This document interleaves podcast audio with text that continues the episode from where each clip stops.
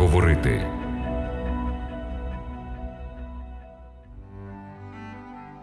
Шановні радіослухачі, вітаю вас на хвилях радіо Голос Надії в програмі Біблія продовжує говорити. Я і ведучий Володимир Гриневич радий черговій зустрічі з вами.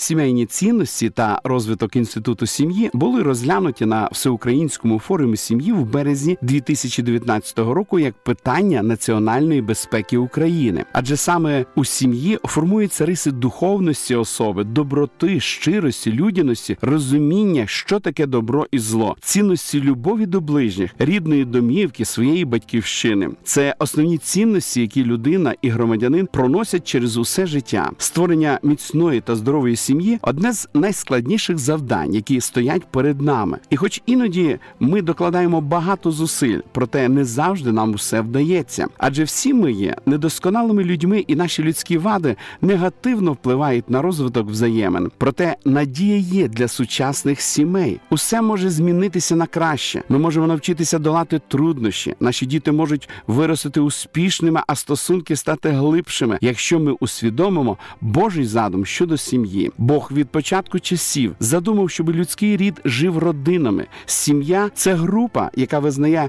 нашу ідентичність, наше ім'я та традиції. Сім'я це люди, з якими в нас склалися тривалі, міцні стосунки, та з якими ми почуваємося найкомфортніше. Сім'я це те джерело, у якому ми знаходимо внутрішню рушійну силу. Це впливає на наші цілі та прагнення, на те, хто ми є і ким хочемо бути. У книзі буття зародження сім'ї сім'ї описано так: і Бог на свій образ людину створив, на образ Божий він її створив, як чоловіка та жінку створив їх, і поблагословив їх Бог, і сказав до них: плодіться, розмножуйтеся і наповняйте землю, оволодівайте нею, і пануйте над морськими рибами, і над птаством небесним, і над кожним плазуючим живим на землі. Незважаючи на досконалий Божий задум про щасливу родину, усі ми знаємо, що далеко не завжди все складається так прекрасно прекрасно, як має бути. Чоловіки та дружини часто не ладять одне з одним. Шлюб, який мав би тривати до смерті,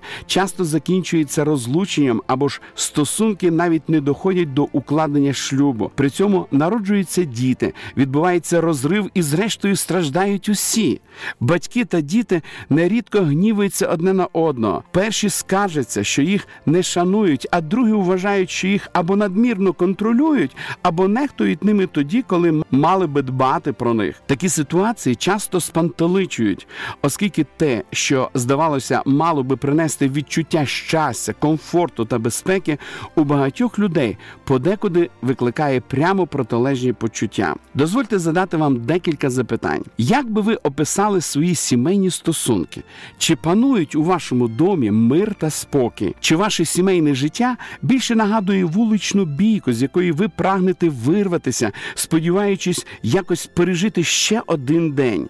Як ви вважаєте, чи вдається вам зробити свою сім'ю міцнішою та щасливішою? Чи ви щодня відчуваєте себе дедалі розчарованішими, роздратованішими та цілком безпорадними? Істина полягає в тому, що досконалих людей не існує, бо не існує ідеальних людей.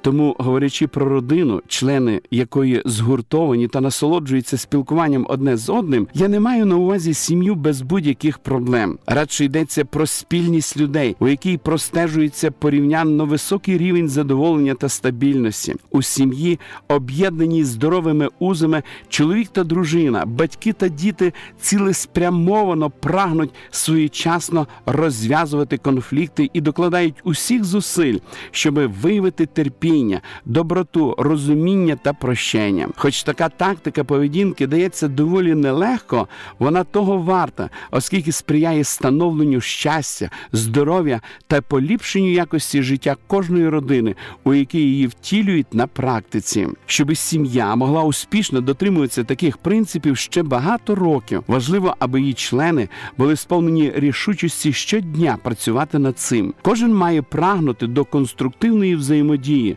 слухати одне одного, виявляти терпіння та поблажливість. Це вимагає чималих зусиль, оскільки протилежна модель поведінки значно легша, але результат її плачевний. Фахівці у сфері сімейних стосунків часто говорять, що якість життя в родині залежить від якості спілкування. Намагатися побудувати здорові взаємини без здорового спілкування це все одно, що робити виноградний сік без винограду.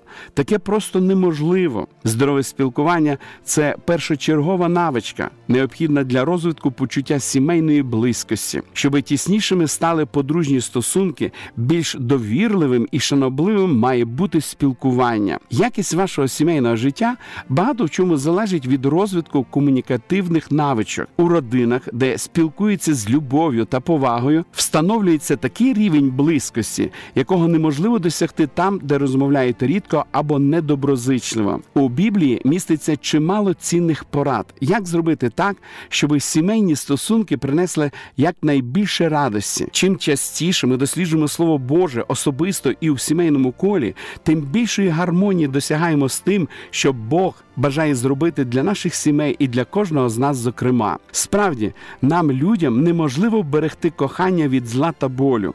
Утім, застосовуючи слово Боже до наших сімейних стосунків, ми маємо змогу прославляти Господа і отримувати Його благословення. Та це може статися лише тоді, коли ми знаходимо час, щоб побути наодинці одне з одним і зростати духовно завдяки силі Творця. Мені і дружині подобається проводити час разом. Сьогодні, коли ми одружені вже 33 роки, у нас є безліч улюблених спільних занять і місць для відвідування.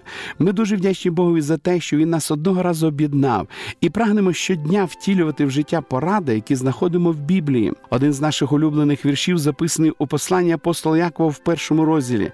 Нехай буде кожна людина швидка послухати, забарна говорити і повільна на гнів. Для того, щоб наш шлюб і сім'я залишалися привабливими, ми вирішили планувати спільний вільний час і знаходити приводи для невеличких свят. Завершивши робочий рік, ми влаштовуємо собі короткий відпочинок під час відпустки. Одна з наших улюблених традицій це проведення часу в горах або на морі. Наші діти виросли і тепер живуть окремо. Проте щоразу, коли є нагода, ми збираємося гуртом і завжди пам'ятаємо, що ми сім'я. Разом дякуємо Богові за його доброту до нас. Якщо ми розлучаємося на якийсь час, то підтримуємо стосунки, постійно залишаючись на зв'язку. Звичайно, щоб досягти гармонії у взаєминах, потрібно докласти певних зусиль, та це неабияка інвестиція в міцність та здоров'я родини. Божий задум щодо шлюбу значно легше втілюється в життя, якщо чоловік і дружина використовують так звану концепцію рахунку в емоційному банку. Знімати кошти з такого рахунку, як із будь-якого банківського, можна тільки тоді, коли вони на ньому є. І всі ми знаємо, що відбувається, коли витрачаємо більше ніж поповнюємо. У такому разі, якщо рано чи пізно ми спробуємо зняти кошти з такого рахунку, нас поінформують для здійснення операції недостатньо коштів. Той самий принцип можна застосувати і до родини. Якщо перебуваючи в шлюбі, ви є споживачем, який тільки бере і при цьому нічого не вкладає в щастя свого партнера, то не чекайте чогось доброго від сімейних стосунків. Виявляючи до свого чоловіка чи дружини любов і турботу, ви тим самим поповнюєте рахунок у його чи її емоційному банку. І якщо більше емоційних внесків ви зробите впродовж життя, то багатшими будуть ваші стосунки. Протилежне прагнення отримати більше ніж віддавати призводить до банкрутства взаємин. Подумайте, як справи з вашими внесками в емоційний банк подружжя? Чи добрі ви та терплячі, чи підтримуєте та підбадьорюєте, прощаєте свого чоловіка або дружину, виявляючи при цьому постійність? Чи можливо ви цинічні, нетерплячі, критичні, вимогливі, агресивні і тяжкі в спілкуванні? Незалежно від того, наскільки складні ваші сімейні стосунки, ви можете повністю змінити ситуацію, якщо тільки твердо вирішите поводитися інакше, замість того, щоб дивитися на свого партнера з позиції того, що ви можете від нього отримати, погляньте на шлюб з перспективи того, що ви можете віддати, і ви побачите, як зростатиме рахунок в емоційному банку вашого чоловіка чи дружини, і ваші взаємини невдовзі будуть пронизані щирою прихильністю одне до одного. Ось шість порад, що допоможуть будь-якій подружній парі стабілізувати свої стосунки. Сім'ї, які застосовують на практиці хоча б одну з цих рекомендацій, негайно помітять поліпшення ситуації. Перша порада: припиніть вважати свій шлюб помилкою. Людський мозок налаштований на сприйняття того, що ми йому повідомляємо. Якщо ви постійно повторюватимете, що ваш шлюб помилка, то невдовзі самі почнете в це вірити. Пари, у яких партнери готові побачити позитивне одне в одному, зможуть легше залагоджувати конфлікти і будуть задоволені у своєму шлюбі. Тому кажіть собі, що у вас прекрасна сім'я, і ви разом зі своїм чоловіком чи дружиною почнете вірити в це. Друга порада: моліться про свій шлюб. Сім'ю створив творець, і вважати його центром свого шлюбу не лише мудро та логічно, а і життєво важливо. Попросіть Господа зцілити ваш шлюб і чекайте дива. Бог це той, як пише апостол Павло в посланні до Ефесян, хто може зробити значно більше над усе, чого просимо або думаємо силою, що діє в нас. Третя порада: розвивайте ефективні навички спілкування і застосовуйте їх на практиці. Хоч ми всі від народження вчимося говорити, більшість із нас засвоїла неправильні методи комунікації, навички спілкування та манера поведінки, добрі і погані. Ми беремо з батьківської сім'ї і переносимо їх у власний шлюб. Та слід пам'ятати, те, що добре працювало в нашій рідній домівці або в спілкуванні з друзями може не спрацювати в шлюбі з чоловіком чи дружиною. Послання апостола Якова в першому розділі та 19 вірші написано що нам необхідно розвивати вміння бути швидкими на слухання, стриманими в словах і повільними на гнів. Четверта порада: вивчіть звички свого чоловіка чи дружини. До укладення шлюбу люди щосили намагаються показати себе з найкращого боку, бути ідеальним хлопцем чи ідеальною дівчиною. Вони відходять від своєї звичайної моделі поведінки, прагнучи дізнатися, що подобається іншому, та обдарувати його виконанням заповітних бажань. Однак після шлюбної церемонії та медового місяця чимало пар вважає, що більше немає потреби робити щось особливе одне для одного. Якби подружні пари скористалися золотим правилом, згаданим у Євангелії від Матфія в сьому розділі, отже, все. Що тільки бажаєте, щоб чинили вам люди, те чиніть їм і ви, то вони побачили б, як у геометричній прогресії розквітає їхній шлюб і поліпшуються взаємини. П'яте правило: навчіться прощати, пробачати того, хто завдав вам болю, це найважча частина втілення принципу любові. Однак неможливо любити по-справжньому, не прощаючи, пробачаючи. Пробачити не означає втратити почуття власної гідності, звільнити винуватця від відповідальності або вимагати про все забути. Проте це перший крок до зцілення від болю. Саме прощення звільняє людину від прагнення покарати кривдника і спонукує відновити зруйновані стосунки з допомогою Божої сили. Ви можете розраховувати на здатність подарувати прощення своєму чоловікові чи дружині. Шоста порада: розвивайте почуття гумору. Твердження сміх найкращі ліки досі залишається актуальним. Шлюб одночасно дивовижний, прекрасний і складний. Дивовижний і прекрасний, бо створений Богом для нас, щоб ми відображали його образ. Складний, бо в ньому поєднуються дві недосконалі, неідеальні, егоїстичні людини, які виявляються ще недосконалішими і егоїстичнішими, коли стають чоловіком і дружиною. Подружнім парам слід протидіяти цій реальності і працювати спільно як членом однієї команди. Разом ми повинні перемогти ворога, який намагається зруйнувати нашу єдність одне з одним і з Богом.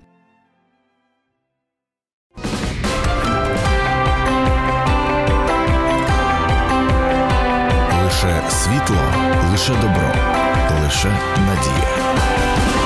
Радіо голос надії.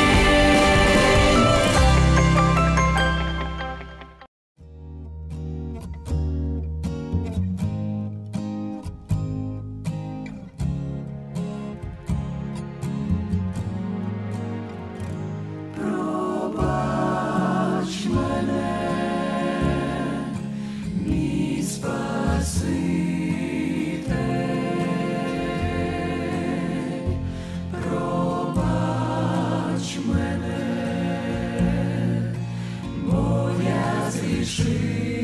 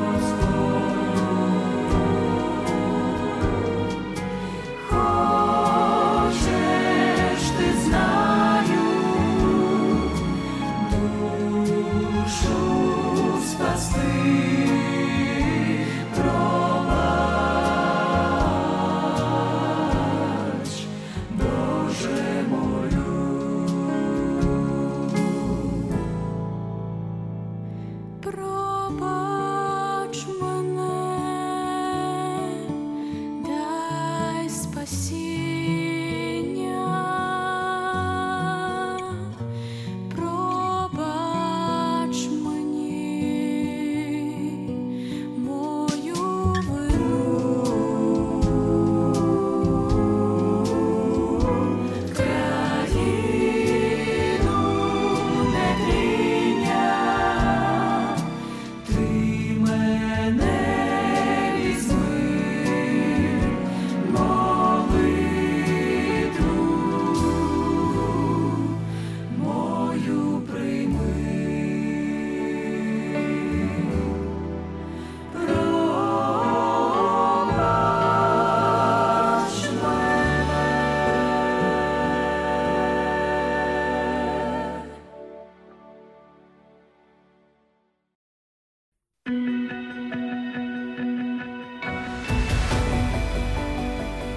Більше інформації щодо вивчення Біблії ви можете отримати за номером телефону гарячої лінії 0800 30 20 20.